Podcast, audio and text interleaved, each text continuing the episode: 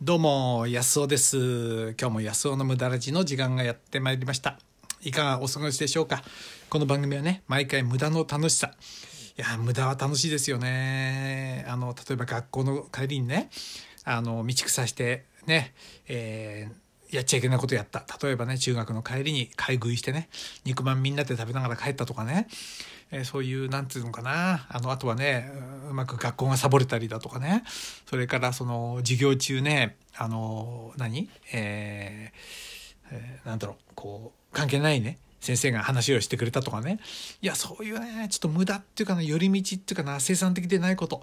楽しいですよね。蜜の味がしますよね。そんなことないですか？なんか生産的で頑張ってることだけが幸せですかね。いやこのね無駄の楽しさ、これをねもっとこうね大切にしようじゃないかというね、非常に反社会的な、えー、番組でございます、えー、今日もねよろしくお付き合いください。そうは言いながらもね、でも大勢の人がいいねとかね、たくさんありがとうございます、えー、いいと思ったらまたあのねあのメッセージとかいいねボタンとか、それから、えー、シェアとかね、ぜひあの他の人にもねシェアしてあげてください、まあ、これが日本中に広まるとまずいことにもなるかもしれないですけどね。でもうーんなんかね生産的なことばっかり目指していく人間ってつまんないですよね。はい、ということで、えー、世間はですね、えー、今ねコロ新型コロナウイルスで大騒ぎですけど、まあおおずちょっとねこの無駄ラジ聞いてる時には、えー、楽しいのんびりとね過ごしてもらえたらと思うんですね。今日はねYasuoのおねしょ事件ということで、まあ普段ね私が隠しに隠してきた、えー、秘密をねお話ししましょう。お楽しみに。はい。あなたは、えー、何歳ぐらいまでおねしょをしてますでしてたでしょうか。覚えてない人もいるのかな。うん。僕なんかねそこ行くとね自慢じゃないけどはっきり覚えてますよ。小学校の、うん、前半はもうどんどんやってましたね。そしてさんねんせいよねんせいこれもどんどんやってましたね。そしてなんとごねんせいろくねんせいになってもおねしょしてたんですよね。さすがに中学に入ってからはしなかったですけどね、小学校いっぱいまでやってましたね。まあ本当に自分はねダメな人間だと思ってましたよ。もうそれだけでもうね友達とかが遊びに来ちゃうと困るんですよね。布団とか干してあるでしょ。いやーこんな話ね本当にねできる人に話せる日が来るなんてね本当に夢のようですけどねまあねこの年になればそんなことはどっちだっていいって思うかもしれないですけどね。でえっとねまあ僕が本当に恥ずかしい思いをしたのはですね、うん、決定的に恥ずかしい思いをしたのはまずいとこのうちに遊びに行った時ですよね。で同じ年の女の子のいとこがいて、そして妹もいてですね、まあ、仲良くよく遊んでてですね、でもまあ仲良し遊んでても多少はねやっぱり高学年小学校の高学年にもなるとかっこつけたいところもあるわけですよ。男の子だからね。でかっこつけていろいろやっているんですけども、遊んでてで泊まることになってですね、で油断してぐっすり寝ちゃったわけですよね。非常にその来客、来客用のねいい布団でね寝心地最高だったんですよ。でね寒い朝でしたね。冬だったと思いますよ、うん、ぐっすり寝てね朝起きたら寒いはずのになんか股間だけは妙にあったかいんですよ。いやーやってしまったわけですよね。でなんとかねなんとかみんなが起きてくる前に、えー、これをねなんとかこうしてバレないようにしようと思うけどアイデア考えてたんですよ。だってよそのうちだからこれをどう処分していいかわからないわけですよね。自宅ならまだなんかね替えのシーツをこうしてああしてこうしてあるかもしれない。でだからどうしていいかわかんなくて必死に考えてるうちにいとこが起きてきちゃいましてね。で布団の周りで、えー、なんだかんだしてるわけですよ。えー、安く遊ぼうとか今日何するとかって言ってるんだけど、僕は上の空で布団の中から答えてるわけですよ。首だけ出してね。でやっぱり変に思って向こうの親も来てね、はい、起きなさいってことになって、いつまで寝てるんだってことで、もう起きたくないみたいな感じでもう起きなさいって言うんで布団剥がれて、そして見たらあらってことですよね。もうねそっから先はもう意識ないですよ、どうなったかね。まあそのぐらい恥ずかしかったなあの時はね。でもね夏はまだいいんですね。うん、汗をかくんで、ね、おしっこもそんなにこう出ない感じなんでしょうね。だからごねんせいろくねんせいでさんぱくよっかの臨海学校があったんですけど、これはね難なく乗り切ったんですよ、ね、汗のおかげで難なく。昔はエアコンもないでしょ。だから難なく乗り切ったんですよ。ところがですねもう一個問題があったんですよね。これが修学旅行ってやつね。修学旅行秋にあるんですよ。ね、寒くなってきた秋になるんですよ。としかも行き先が関東からその北関東の日光ですよ。奥日光、奥日光ですね。奥日光寒いんですよ。雪も早く降りますでしょ。寒いんですよ。これはね、僕にとっては危機ですよね。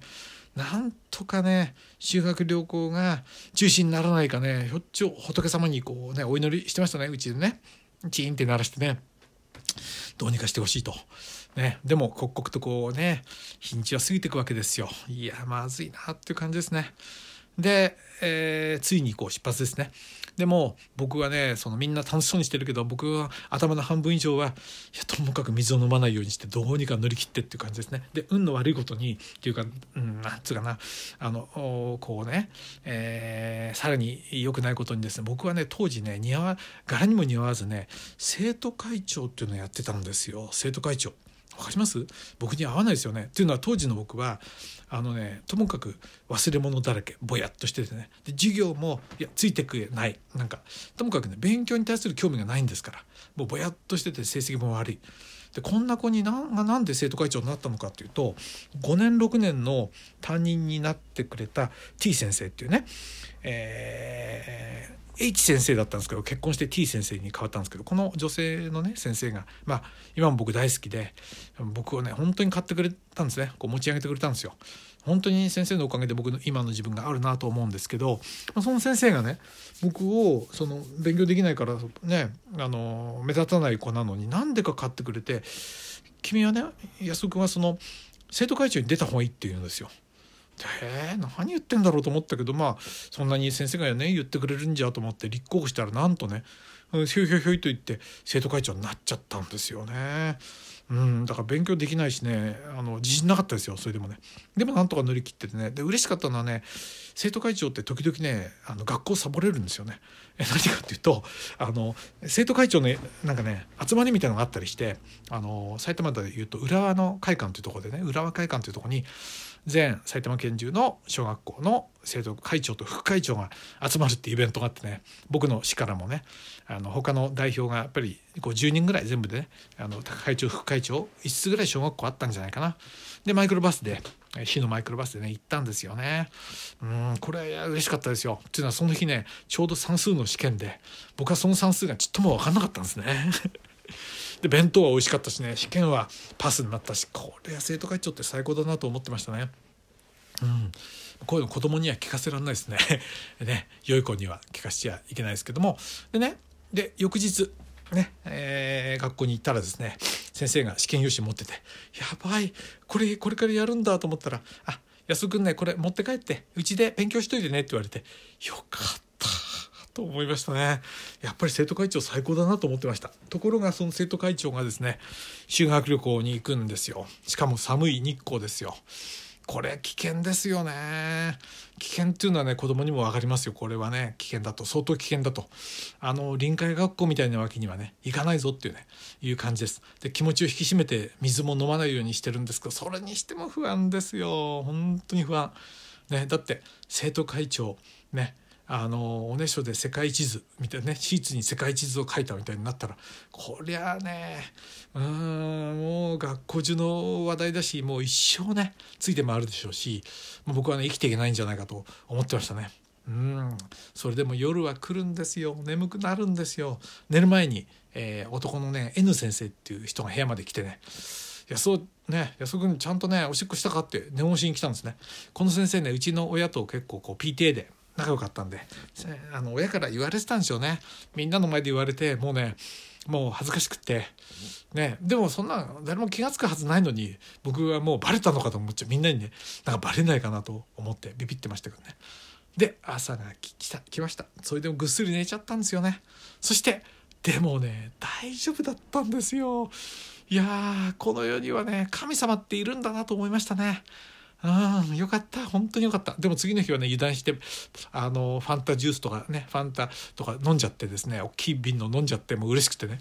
あの途中で、えー、もうおしっこ我慢できなくなって、みんながねバスで見てる真ん前ですね、背にその監修の声援を受けてですね、田んぼにおしっこを、えー、するというね、まあ、恥ずかしい思いしたんですけど、でも大したことないですね。おねしょに比べたら大したことないですよ。はい、あなたはそんなね思い出持ってないでしょ。ね。はい、でもね、これにはねちょっとね、あのー、ねそういう人がいたらバカにしちゃいけないよって話をね最後に、えー、したいと思います。はい、まあね、えー、後からねこれ大人になって勉強して分かったんですけど、おしっこをねこの寝てる間に我慢する神経っていうのが前頭葉っていうね 頭, 頭のね前の方の